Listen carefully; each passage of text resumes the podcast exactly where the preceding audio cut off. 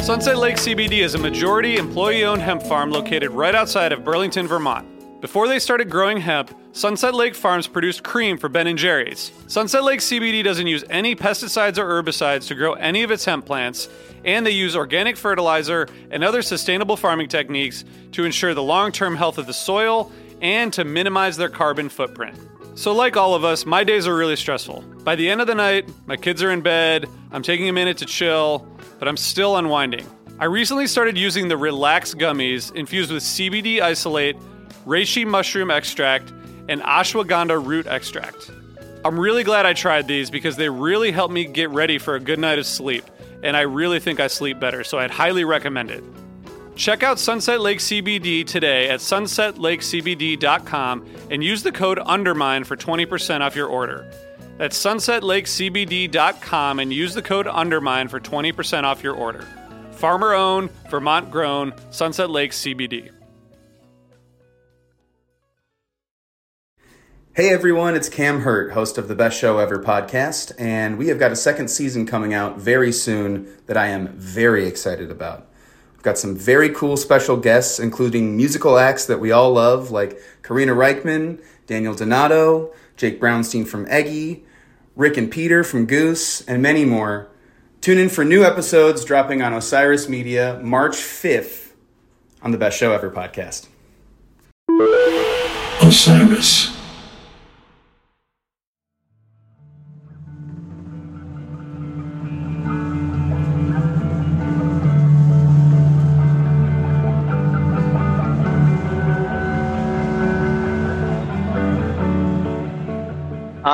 Honestly, if I could be completely honest, I wasn't thrilled.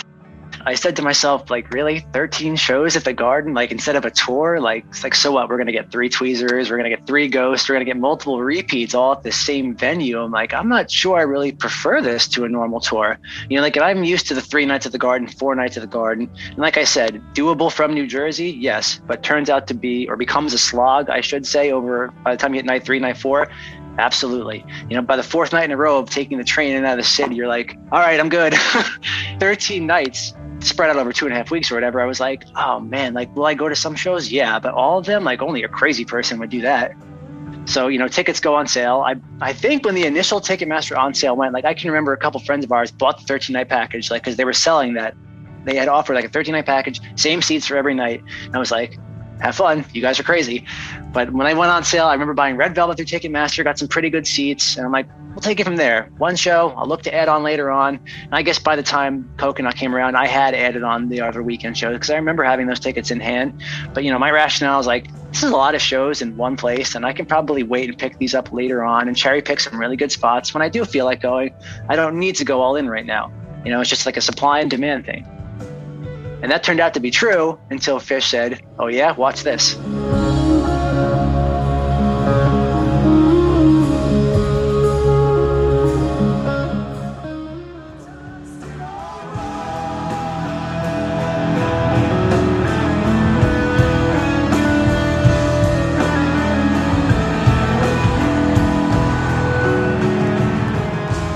Thirteen shows did seem a little, a little daunting. I didn't know what it was going to feel like. And then once I settled into a rhythm of going to the shows, it almost felt like it had become part of my life and part of i know this sounds ridiculous to say but like it was like a, jo- a job i was going to you know i sort of finished my day job and now it's time to go to my night job it just it just so happened that going to my night job was seeing my favorite band but you know it, it felt like a routine that i could easily handle not just for those 13 nights but i was like i just wish this was what normal life was like I mean, I would have sold anything and everything to be there. It was a no brainer. I had lived in New York City for 17 years, had just moved out maybe three or four years before this announcement. So, New York is my hometown. Madison Square Garden, I've seen all but four shows ever of Phish at Madison Square Garden, and those are the shows that were before my time. So, yeah, it was just, I had to be there, had to show support for my city, for my, my team, for my, you know, my friends. It was just the epitome of fandom, the most special treat for any fan. I, I, I'm a fan of lots of different things, but I can't think of a single one that gave us such a return on the investment of being a fan.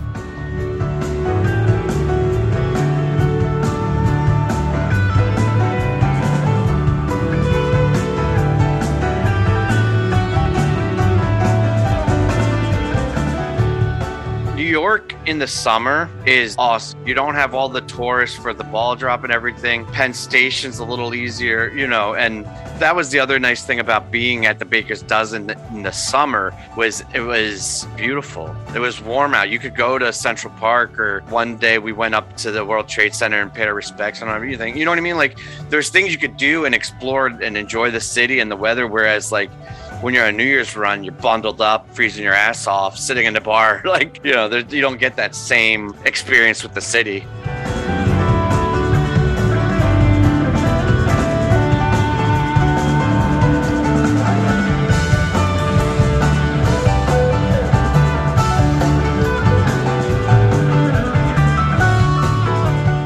That was Susie Barros, Matthew Ascone, Nick Cejas, and a weekend wook named Tim Donahue talking about Phish's wild 13 night residency at Madison Square Garden.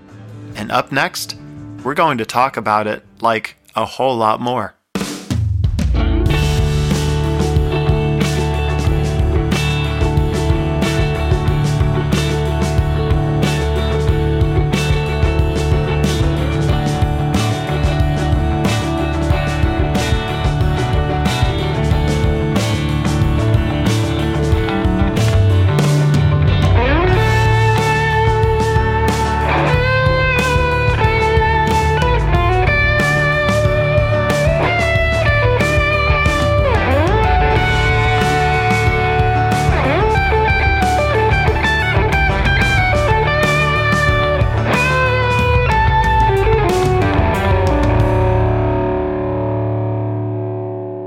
Tom Marshall, Phish's lyricist and your tour guide, your Phish tour guide on Undermine, a podcast that dives into the depths of various waters in Phish's ocean of Osiris.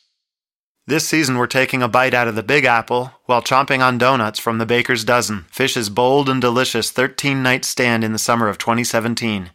Last week, we took a look at the venue that hosted the historic residency, Madison Square Garden. During those three weeks in 2017, Phish turned the world's most famous arena into Phish's own home court, a designation that remains accurate, as the band once again took over the arena for a delayed four night New Year's Eve celebration just several weeks ago. That's April 20th to 23rd, 2022, for you late to the game on demand listeners who are hearing this in the future. And to those people, we ask, how's the monorail? Did California secede from the United States? Is intelligence still a thing? And is this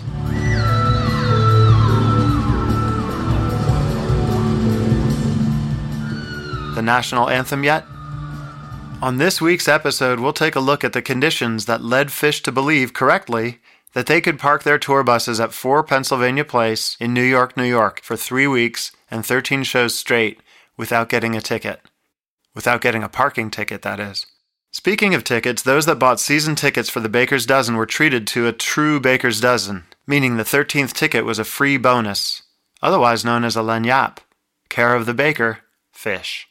We'll talk to some of those fans throughout this season, and we'll also. Well, that's a cliffhanger, because we'll be right back after this quick word from our sponsors.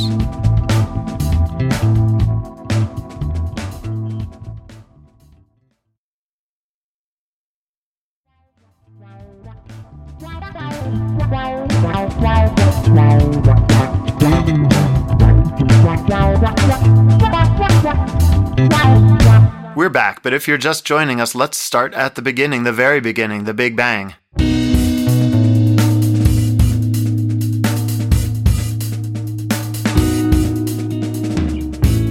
Phish formed on the campus of the University of Vermont in Burlington in 1983.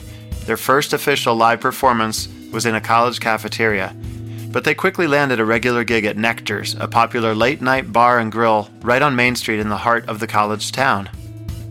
Long before Phish could pull off 13 shows at Madison Square Garden, they would first have to pull off their first two night stand, and over the course of the next 34 years, work their way up to 13.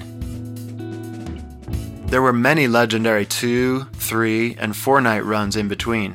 And then there was Big Cypress.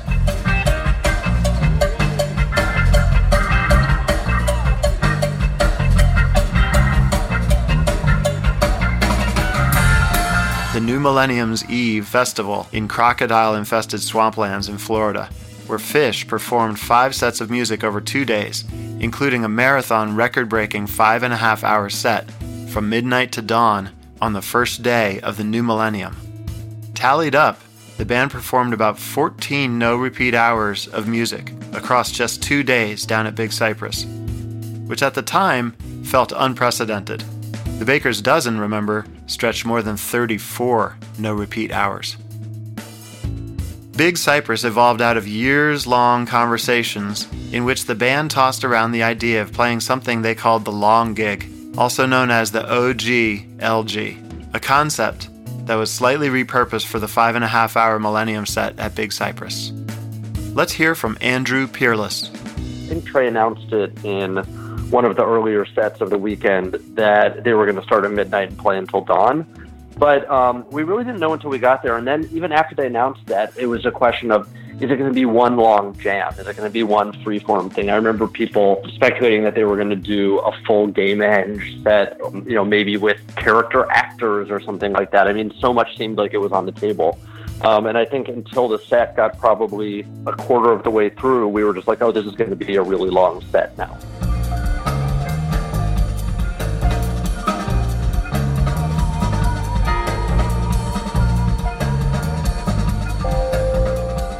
A really long set indeed. Phish's longest by hours, and record breaking if you want to break it down. Big Cypress was the largest New Millennium celebration and live concert in the world that night. Not bad for the little band that could, the four goofy guys from Vermont that neither Rolling Stone nor MTV took seriously. The band's first manager, John Paluska, remembers the years of talks and brainstorming around the LG, the long gig, that led the band down the road to Big Cypress what the band wanted to do was they wanted to be outside and they wanted to they, they had this idea they wanted to play all night. And this goes back to a discussion that went on for many years which eventually just became known as the lg in our discussions which was the long gig. They wanted to see what happened uh, almost as a sort of a thought experiment or a big group experiment. What happens if the band people come to a concert and I expect that they're just coming to a regular Phish concert, but the band just doesn't stop playing. and that was talked about for a long time. You know, obviously, I don't even need to start listing all the logistical complexities of staffing and how do you keep it a secret and have all the staff prepared to be there and the security and all of the other basic necessities of managing a crowd like that for untold number of hours past the regular duration of a concert. So that never quite came to pass, despite hours and hours of discussion and hilarious conjecture about what would actually happen. The band had this whole thing that if they wanted to stay, they, they were allowed one phone call. If they left, they had to leave and they couldn't come back. And if they wanted to stay, they could have one phone call and all they could say was i won't be there or so they had some like very short thing that's all they were allowed to say uh, whether it's like work or home, uh, whatever it was. That was it. And then they had to hang up the phone and go back to the concert. That didn't happen, but the seeds of that kept percolating. And when it came time for this Millennium show, a more realistic but still ambitious version of that took much better hold, which was we're going to go on at midnight or a few minutes before midnight, and we want to play until the sun rises. And so that immediately gave us a fairly limited number of options. There was so much hype going into it, both as a as a time of the experience as well as it being Phish New Year's Eve. Big Cypress just has that feeling of memory being as good as you think it was being there. And the idea of putting a set on for midnight to sunrise and allowing themselves to play as long, really, as they wanted to, and not having to deal with a curfew.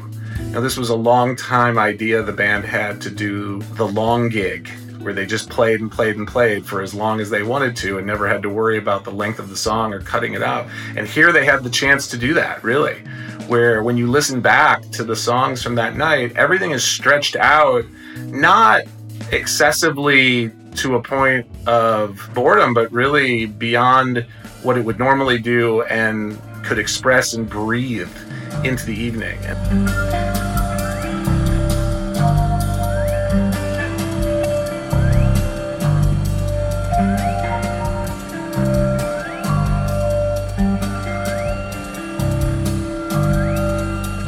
The songs took on a life of their own. It was a very special event a very special set of, of magic, really. And, and it feels that way just, just thinking back. You get chills.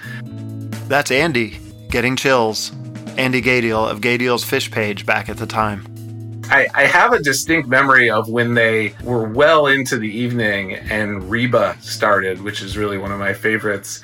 And it just felt like they were so dialed into each other and what they were doing. And it was a powerful sense that we were really experiencing something that would never happen before and may never happen again. Just a band truly in the prime of their talents, letting it all hang out there.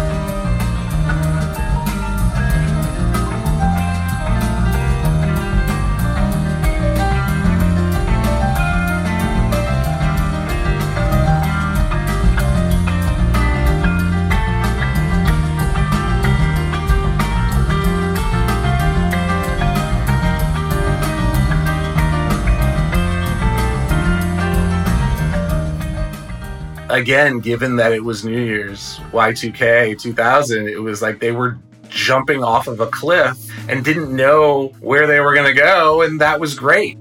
He's talking about Big Cypress, but he could just as easily be talking about the Baker's Dozen.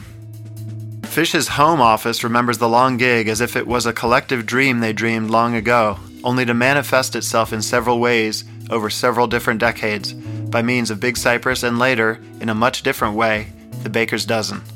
From the Phish office, otherwise known as Phish Incorporated or even Phish Inc., here's Beth Montuori Rolls remembering the endless talks.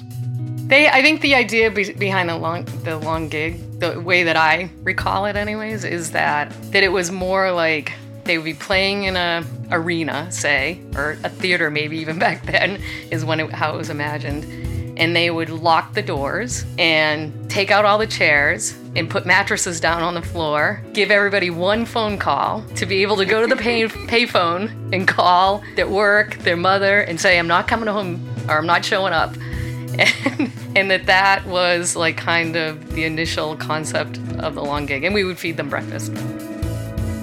We had always talked about this sort of the LG, we would call it, but the original idea for that was to play it somewhere indoors, you know, like say like the Worcester Centrum or something. You know, you'd go into the show not knowing it was the LG, and like, you know, the idea was that they would just keep playing and like, you know, that no one would know when it was going to end. But our plan all along was to do 24 hours. That was the original idea. Would have been really cool if we'd ever like pulled it off. That's Brad Sands, and as usual, we don't know what he's talking about. You did pull it off, Brad. Just maybe not the exact way it was first envisioned, but it was legendary all the same. There's an anecdote in there somewhere. We were gonna lock all the doors. It was gonna be like one. You had to like go and like go through a process to get out. It would make it a lot harder for people to kind of, you know, leave. You know, because I'm sure a lot of people would have wanted to leave.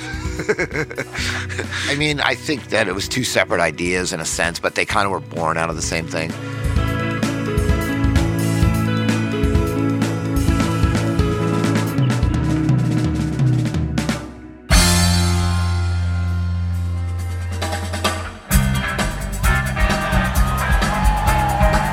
So Big Cypress and the all night gig came out of the idea for the long gig, the LG, and 17 years later delivered us Fresh Donuts, the 13 show no repeat Baker's Dozen. But in order to go forward, as it is often the case, we first have to go back to the band's beginnings again, back 30 years before the Baker's Dozen, back to Burlington, back to Nectar's, back to 1987 when Phish performed their first documented two night stand on February 1st and 2nd. Despite a tentative start, due to the band members being in and out of college, scandals, and related snafus, international travel, and lineup changes, the band was in their fourth year already. In the late 1980s, Phish would perform many multi night stands at Nectar's, making the Collegiate Bar and Grill their first home court. Those Nectar's shows were also the breeding ground for Phish's singular sound, and all the stage time helped them develop their live show into the musical spectacle and extravaganza that is now inseparable from the very idea of Phish.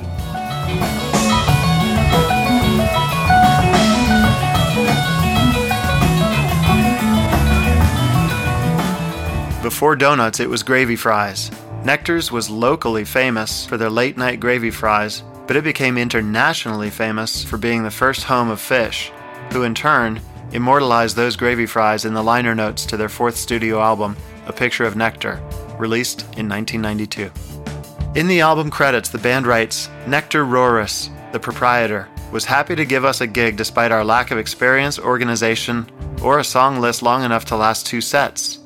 The night went well enough, and soon we were playing a series of monthly three night stands, three sets a night on Sunday, Monday, and Tuesday. Like countless other bands in Burlington's diverse music scene, those nights at Nectar's taught us how to play. It is significant that the band should note their repertoire at the time wasn't even large enough to make it through two sets, while committing to three sets a night for three nights in a row on a monthly basis. Performing on Sunday through Tuesday, the least popular days of the week to see live music, when you don't have enough material to last one night, may seem like an unwise move to statisticians and squares, but in fact, it is the same serendipitous recipe for success that many legendary bands, including the Beatles and the Grateful Dead, cooked up before them. Endless stage time in front of sparse dance floors encourages experimentation. It's a situation that rewards risk taking and rapid repertoire acquisitions, instant adoptions, creative approaches, and the kind of elongated improvisation that later on, at least in Phish's career, would lead many fans to look at the length of a jam as an indicator of its potential, with anything over the 20 minute mark generally being placed in an elevated category. To this day, Phish is comfortable performing daredevil musical feats without a net, and no doubt their earlier residencies at Nectar's, just a couple blocks from their band house, gave them the wings that they still rely upon when they jump off cliffs, which nowadays is in front of sold out arenas, packed amphitheaters, and of course, the occasional beach. When Phish, the homegrown jam band from Vermont, shifted into high gear on the road to becoming a national touring sensation, and over the years that followed, they adopted a one night stand model out of necessity and economics in order to cover miles, fill rooms, and expand their audience in new markets across the continent. But from the start, they had an understanding of the benefits that posting up in one place affords. In fact, the band's first true trek was to Telluride, Colorado in the summer of 1988 for a week of shows where they only switched venues once, and that was to the bar just across the street. You may have seen the photo. There were repeats during those five nights, but not as many as you might expect.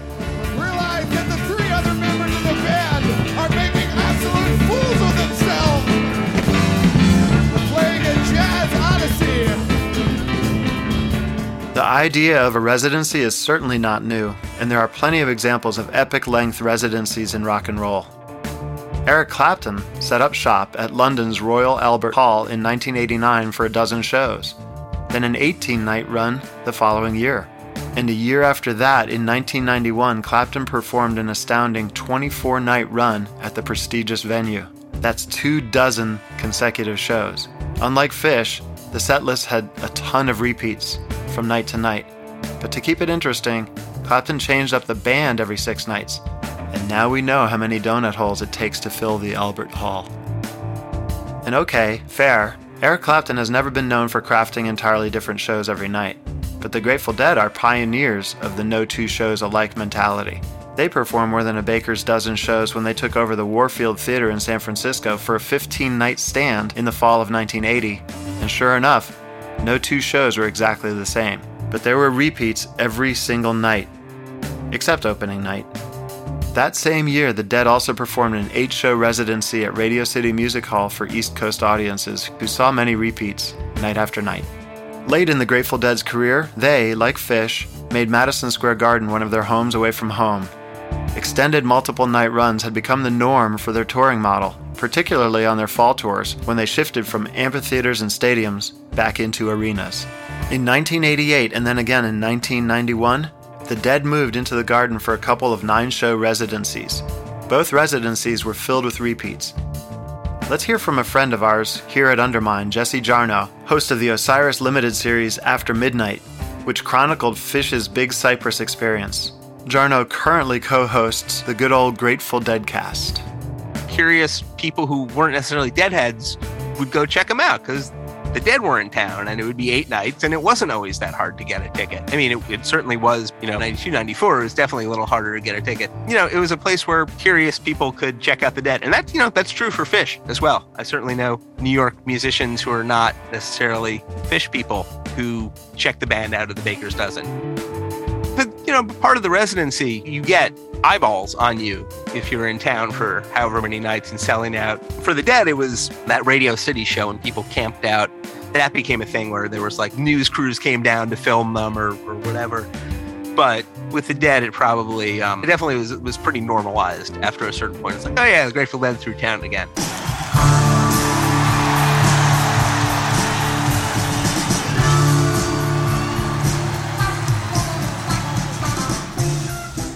I don't think the Dead thought too hard about their long runs in Madison Square Garden. I think it was the solution to a problem for them. I mean, I think Phish think about it way more than the Dead ever did. You know, I think the Dead were thinking like one or two shows in advance, if that.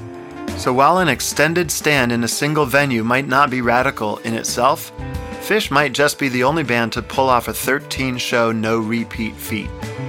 Of course, Phish had been training for this, in a way, for their entire career, going back to Nectar's two night stands, then three night stands, then four night New Year's Eve runs, then Big Cypress, the long gig.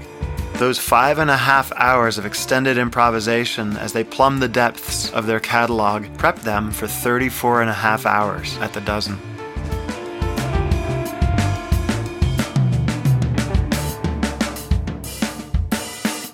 But enough math. You didn't come here for stats. You came here for donuts. Mmm, donuts. Here's a fun fact about donuts. Never mind. We're late for our very important break. Stay tuned.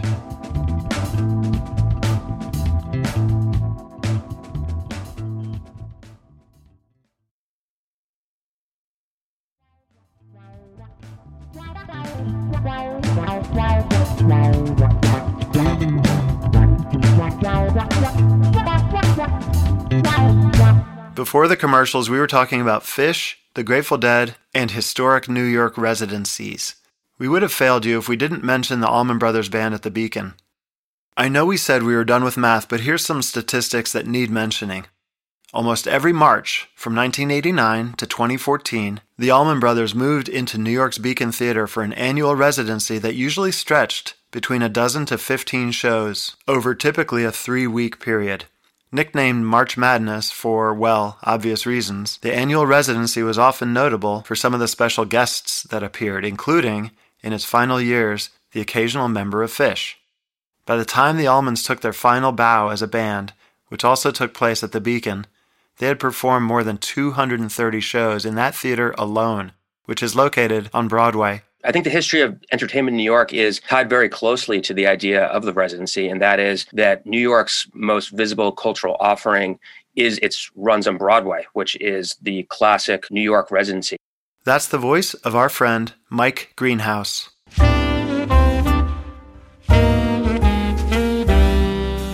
You have shows that run for years, and just a few blocks away from Broadway is Madison Square Garden. And just a few blocks from the garden is the headquarters of Relix magazine, where Greenhaus sits in the editor's office. I think there's a feeling that when you come to New York, you kind of want to roost there for a few days. You want to spend some time, you want to dig in. There's people who use Broadway plays and, and now runs by bands like Phish, Madison Square Garden as an excuse to come to the city and take in the food and the art and the culture and the weirdness of all that. Um, and of course, on a smaller scale, the jazz club residency in, in downtown and up in Harlem have also been intricately tied to New York's rich history. And it's the idea that a band or musician will touch down at a place for many nights and anything could happen between them. There could be guests, there could be special covers, the band feels comfortable, and it kind of shifts from being, you know, a proper show or a proper theatrical engagement to this ex- to almost this rehearsal atmosphere where anything could happen. You know, you could try out a new idea. There's probably people coming multiple nights, so they want some sort of variety, whether it's uh, different songs, special guests, or just playing a song a different way. And I think if you combine that kind of jazz club mentality with the fact that New York is really built for Broadway runs, and you put those together, you kind of get the Baker's Dozen as a as an experience. And of course, before then, long runs by bands like the Grateful Dead and currently Billy Joel and his monthly residency at the Garden. In last week's episode, we took an in depth look at the history of Madison Square Garden, both from the bird's eye view of history and through the sparkle filter of Phish's own unique heritage within its hallowed walls, around its old inner moat, and via the banner that now hangs from the rafters. There's a reason that Phish chose this particular building for their first extended residency. But let's now briefly examine the Phish tours leading up to the Baker's Dozen, starting in 2012, when Phish 3.0 had a few years to rev up and establish its own identity. Distinctly different from Phish 1.0 and Phish 2.0, and yet, of course, a natural part of the band's continual organic lineage. It's all on the timeline, and as such, Phish's 2012 Dick's run represented the first sentence of a new paragraph within the new 3.0 chapter Phish was writing. Here to explain what I mean by that is HF Pod's Brian Brinkman.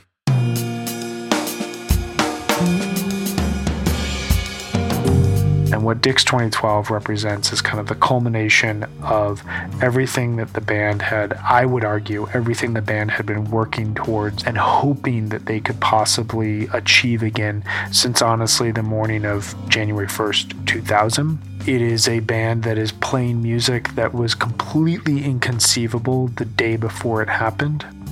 Brian also produces Undermine. We talk a lot of Phish around the water cooler.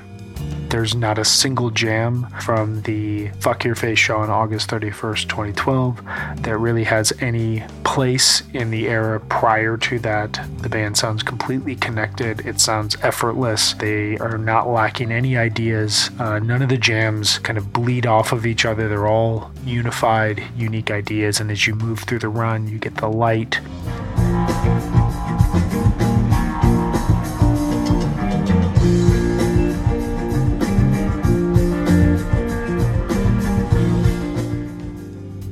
Get the sand and the ghost uh, on third night and you walk away from that run thinking we have seen something completely shift in the Phish universe and something is completely unlocked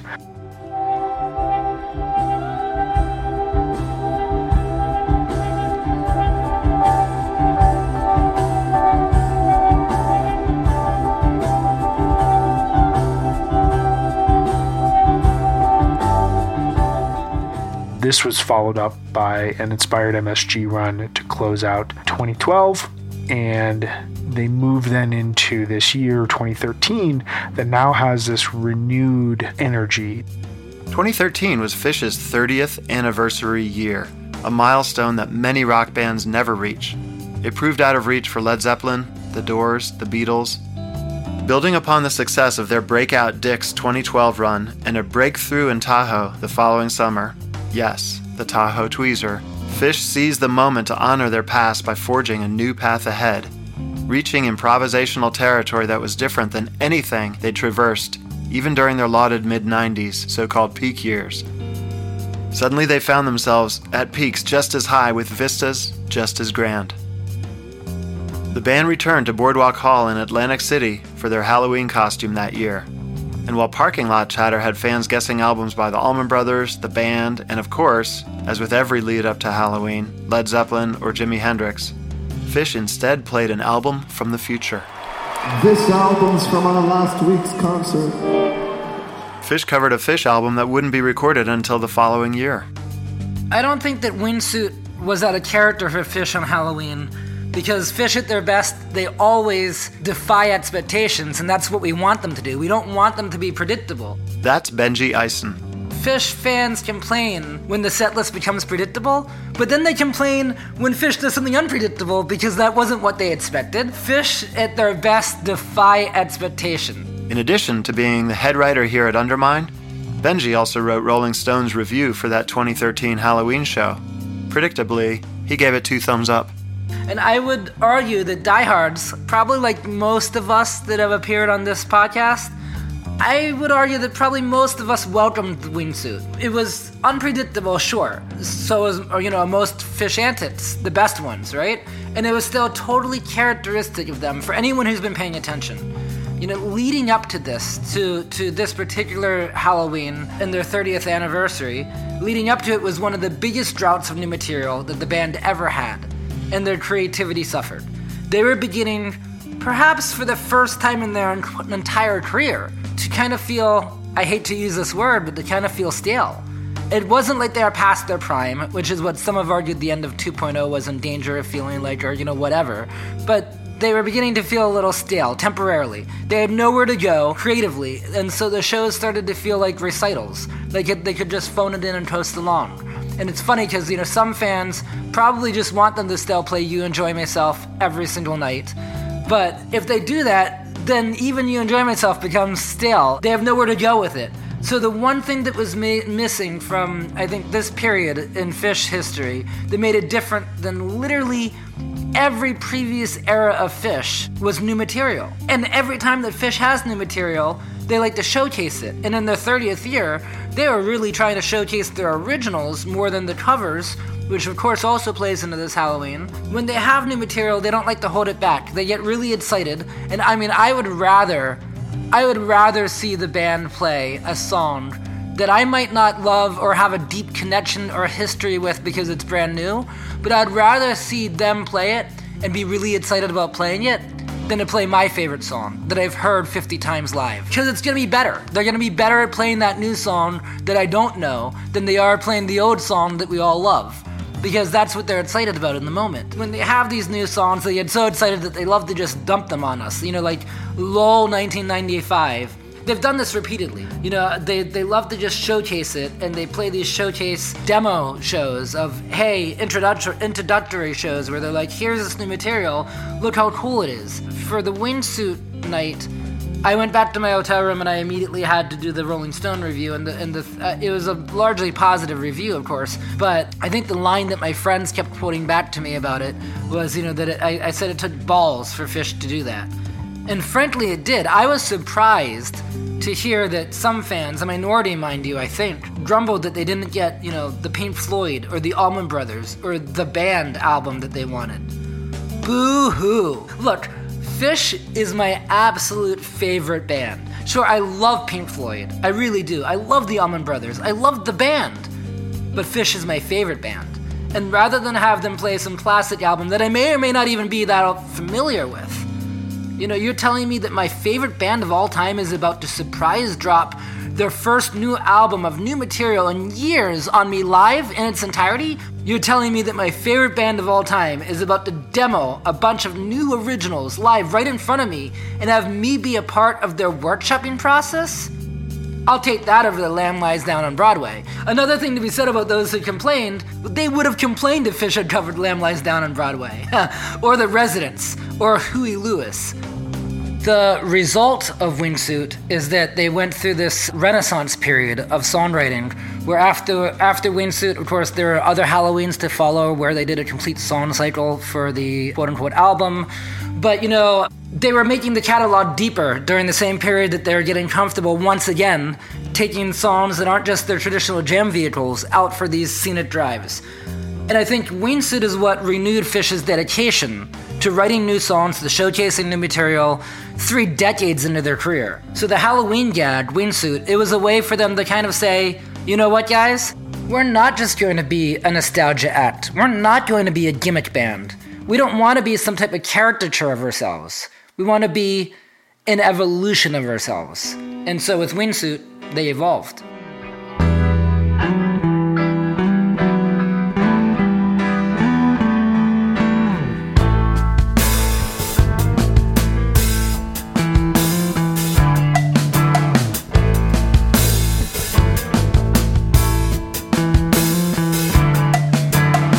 This is pretty typical water cooler talk here at Undermine Enterprises. Brian's about to interject now with his own additions. Wait for it. And you hear the band step into this new era that no one could have foreseen when they walked off stage on New Year's Eve 2011, you know, almost two years prior. And it seemed like they just they just kept throwing out older versions of Phish hoping something new would come of it. Here they are, 20 months later, throwing out completely new versions of themselves in a way that, while it was controversially received in the moment, let's put it kindly, changed the entire dynamic of Phish 3.0. To me, without Wingsuit, there is no whatever would come from Phish 3.0. It's the most important thing that they did. It is on the same level of Tom sending that email of Backwards Down the Number Line to Trey in 2007. It's on the same level as the Grateful Dead coming to Trey and asking him to play guitar in the latter part of 2014. It is this moment where the band takes a astounding risk that no one asked for, but would result in upwards of a hundred new songs and a revived creativity and shared partnership and shared brotherhood with each other. That is why we're still talking about modern Phish today, almost 10 years later.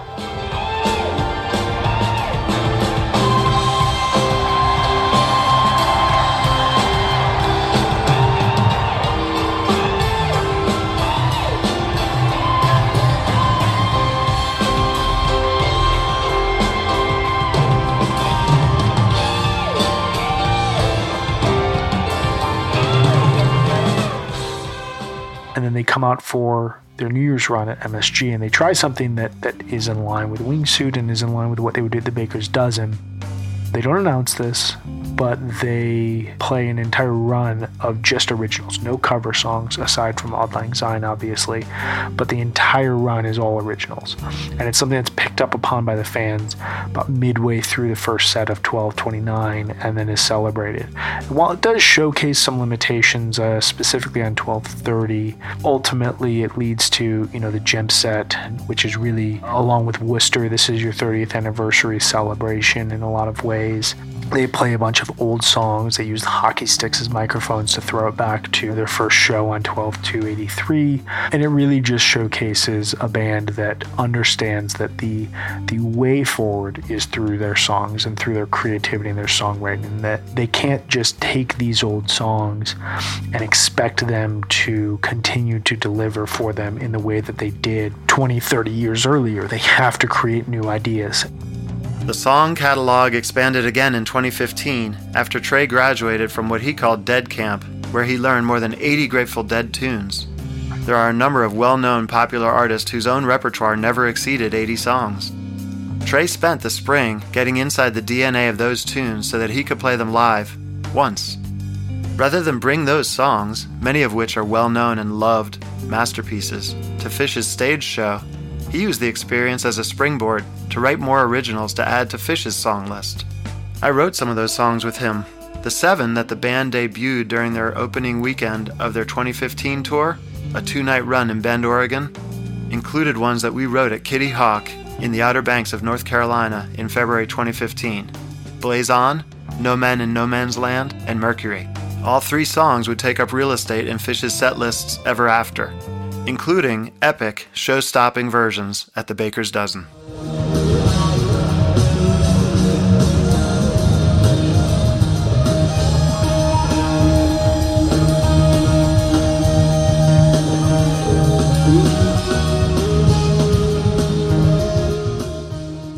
If 2015 was peak 3.0 Phish, then 2016 was a natural sideways glance that Phish often gives following a peak year.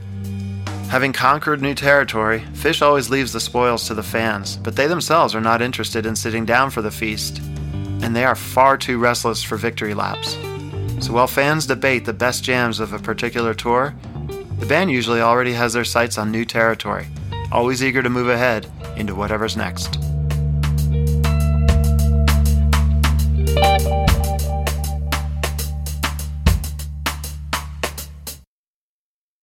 The thing about exploration is that not every nook or cranny has treasures, and there can sometimes be stretches of open road with not much in terms of scenery as you drive from point A to point B. During those valleys between peaks, Phish likes to challenge themselves by doing things that will force them to keep moving, especially on the heels of any recent conquest. Their indefatigable spirit has led them straight into a swamp in the Florida Everglades, where they played all night long in front of 80,000 people.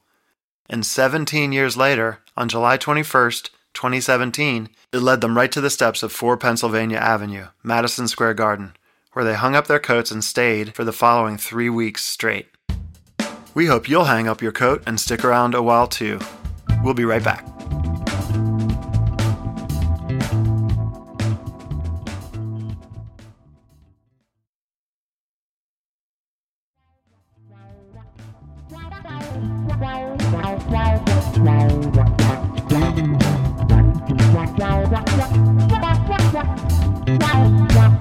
Before the break, we traveled back in time, making various stops before and after Phish's Millennium concert, Big Cypress, with its Midnight Till Dawn set.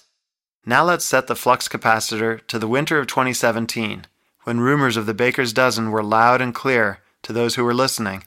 One of the people listening was Phish fan Carla No, who last season walked us through the experience of dancing in the inner moat of the old MSG before the renovations. You know, when they announced the shows, I was pretty ecstatic, but it, I think it was in January. It was pretty early on. Um, and there had been chatter actually for several months on the different social forums that this was happening. And I was pretty sure it was happening. So once it was confirmed, I, I was really excited, but I didn't make the decision to go to all of them right away. Um, I was actually still living in SF. And so, you know, I looked at the dates and I thought, okay, I'm going to go to the beginning and go to the end because it would involve several cross country flights. But then by the time, I think it was May, I had decided to move back to the metro. And so once I moved back, I went into it thinking I'm going to try to do all of it because it was my local show. But I'm kind of superstitious when it comes to shows like that. Like I go into it with the plan to go to like these are the shows I want to see and this is what I want to do, but things come up and you never know. So that's kind of where I was at. But you know, door to door from my house to MSG, I can get there in less than 30 minutes. And so I, I knew that I would be able to do it, but I would have to pace myself.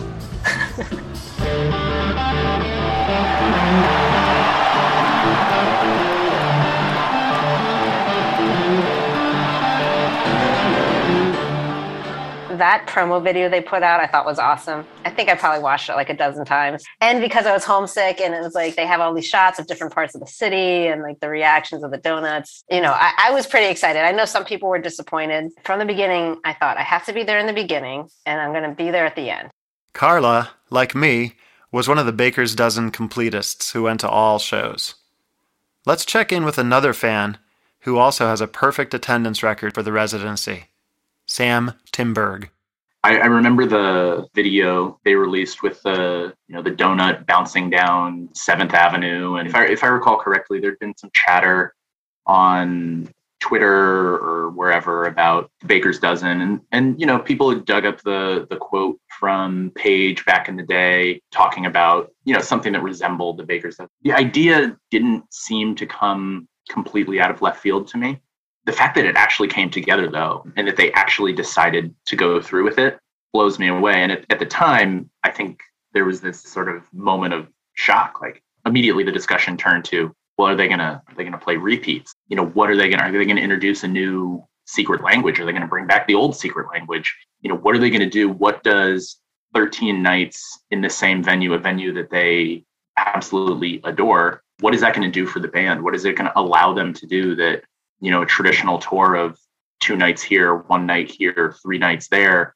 what's the vibe going to be? And you know almost immediately that was the the impact was it got everybody talking about the possibilities of Phish again. It was an interesting time for that as well because here's you know four guys in their 50s all of a sudden embarking on something that they've not only never done before but really outside of like las vegas residencies um, which are scripted shows that are ideally exactly the same night to night. I mean, I don't know of any band that's ever set out to achieve what the Baker's Dozen achieve. I mean, 13 nights, no repeats, hundreds of songs.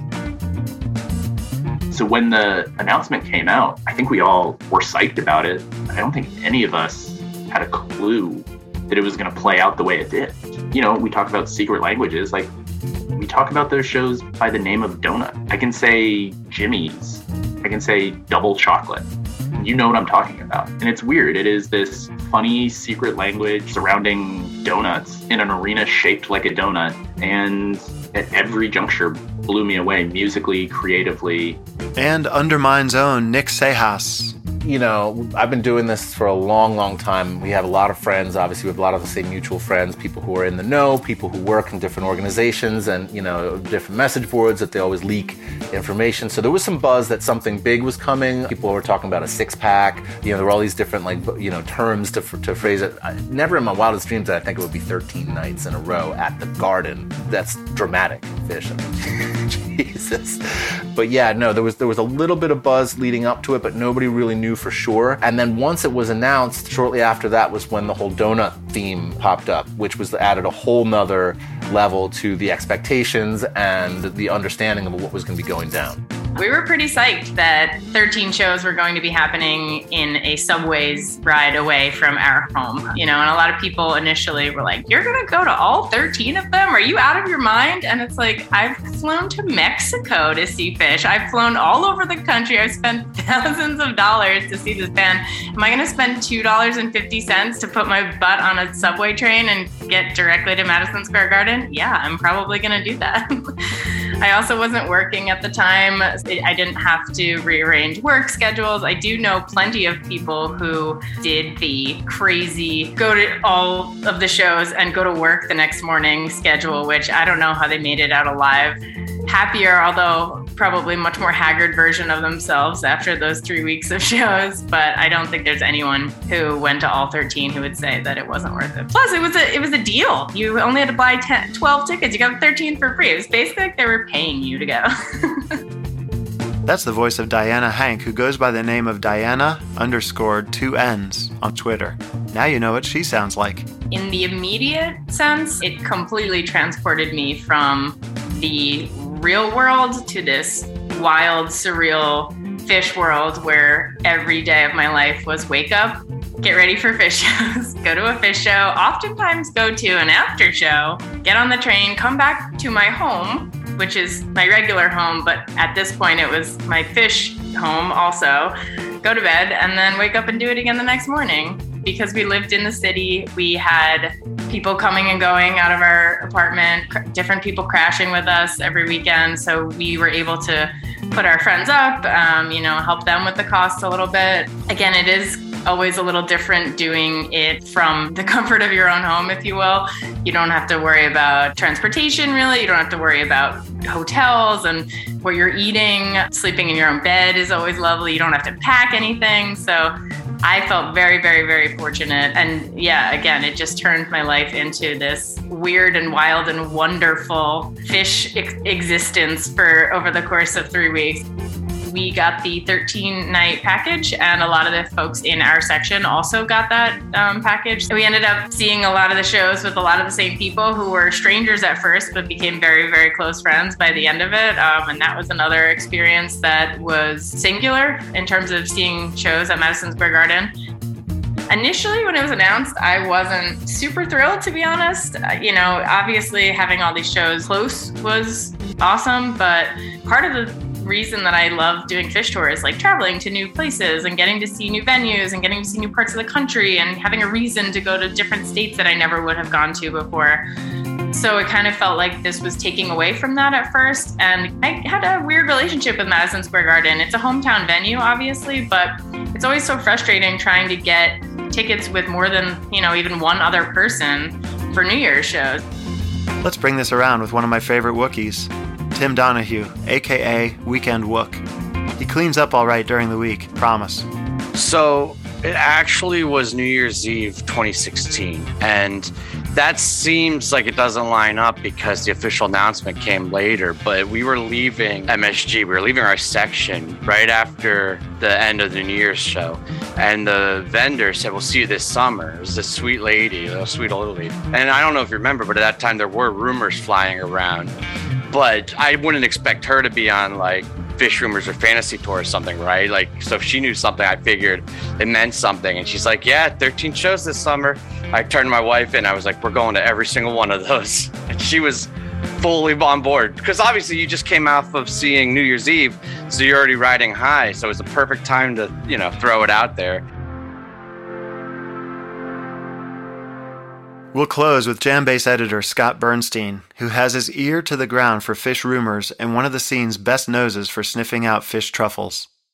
I would say about a year before the Baker's dozen happened, friends, friends of, of friends would give reports that, hey, Phish is booking 13 shows at Madison Square Garden. And it just seemed unbelievable to me. I just didn't think it could really happen. And it didn't take long once the rumors started for people to remember the Relix article where Page had discussed the potential of a baker's dozen. And the members of Phish had wanted to do something completely unusual and um, outside the box for them. So when I first heard the rumors of 13 shows at Madison Square Garden, I thought it was crazy talk, and I, I didn't think it, it was really going to happen. And then um, something just changed. Maybe it was early in, in 2017, where when there was so much smoke, there had to be fire when it came to the Baker's Dozen.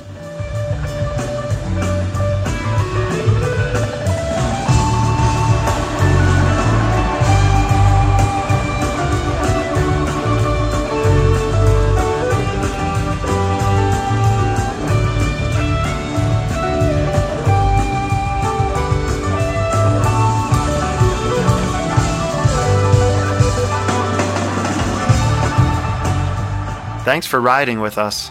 We'll see you next week when we dive into 26 sets of music, the complete Baker's Dozen, as we examine the musical flavors of those 13 set lists. Bring your swimmies. We're going to jump off the high dive, and stay tuned after the credits for another misleading preview. Undermine is brought to you by Osiris Media. Executive producers are Tom Marshall, RJB, Brian Brinkman, Matt Dwyer, and Benjy Eisen. Produced and edited by Brian Brinkman mixed and mastered by Matt Dwyer. It is written by Benjy Eisen. Production assistance from Rob Mitchum, Matt Bavuso, Christina Collins, and Nick Sejas. Original music by Amar Sastry. Art by Mark Dowd. Thank you to all our interviewees. We'll see you next week.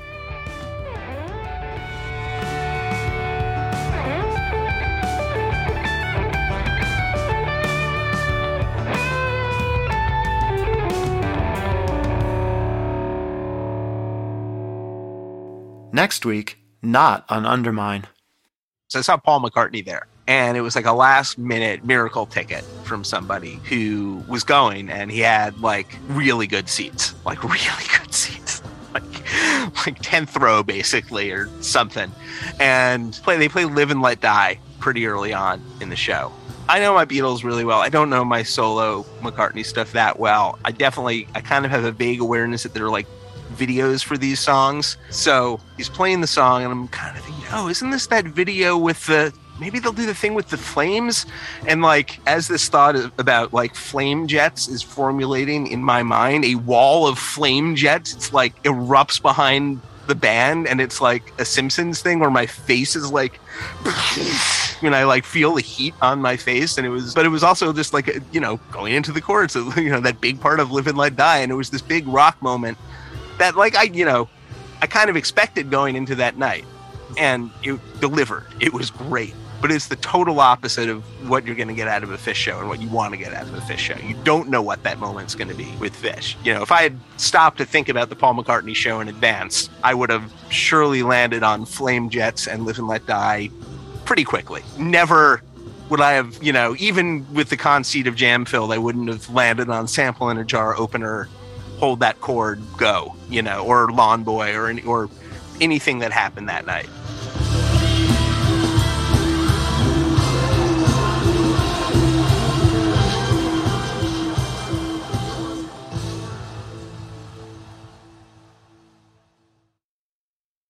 Osiris. Welcome to us talking about our podcast for a minute. What's the name of that podcast? That's Axe to Grind, uh, and right now you're going to be getting a little, a little taste of it, right down to the shaky microphone and all. and my name's Bob. And my name's Patrick, and usually we're joined by Tom. Tom's the best. Tom has a real grown up job that requires him to be at work, but we talk about decidedly not so grown up things like hardcore music and things that people that like hardcore music tend to like. So that could be the latest shows, uh, revisiting classic material, talking about the new classics, um, all the little dorm room nonsense that you imagine from a niche music podcast that, that you either love, want to love, or hate. Yeah, imagine all the emotions that you have towards a genre that that uh, has impacted your life, uh, and then condense them down to an hour to two hours a week. So triangulate your speakers. Think about jumping off the bed, singing along, dancing like an idiot, and listen to Axe Grind podcast. Hey, you. Do you have any plans this year? Ha! How's that going? Did you get 2020? Well, welcome to a brand new podcast called 2020, where myself, Benny Goodman, and my good friends Corey Payson and Siobhan Cronin from the band Lost Symphony also got 2020. And since the world ended this year, we decided why not just check in with some of our friends in the music industry and see how everyone's doing. We're going to get a candid look at life on and off the stage, as well as the mindset of some of the most successful people in the entertainment industry. New episodes drop every Sunday and Wednesday at 9 p.m. Eastern. And you can listen at 2020-d.com, soundtalentmedia.com, or on your favorite podcast app.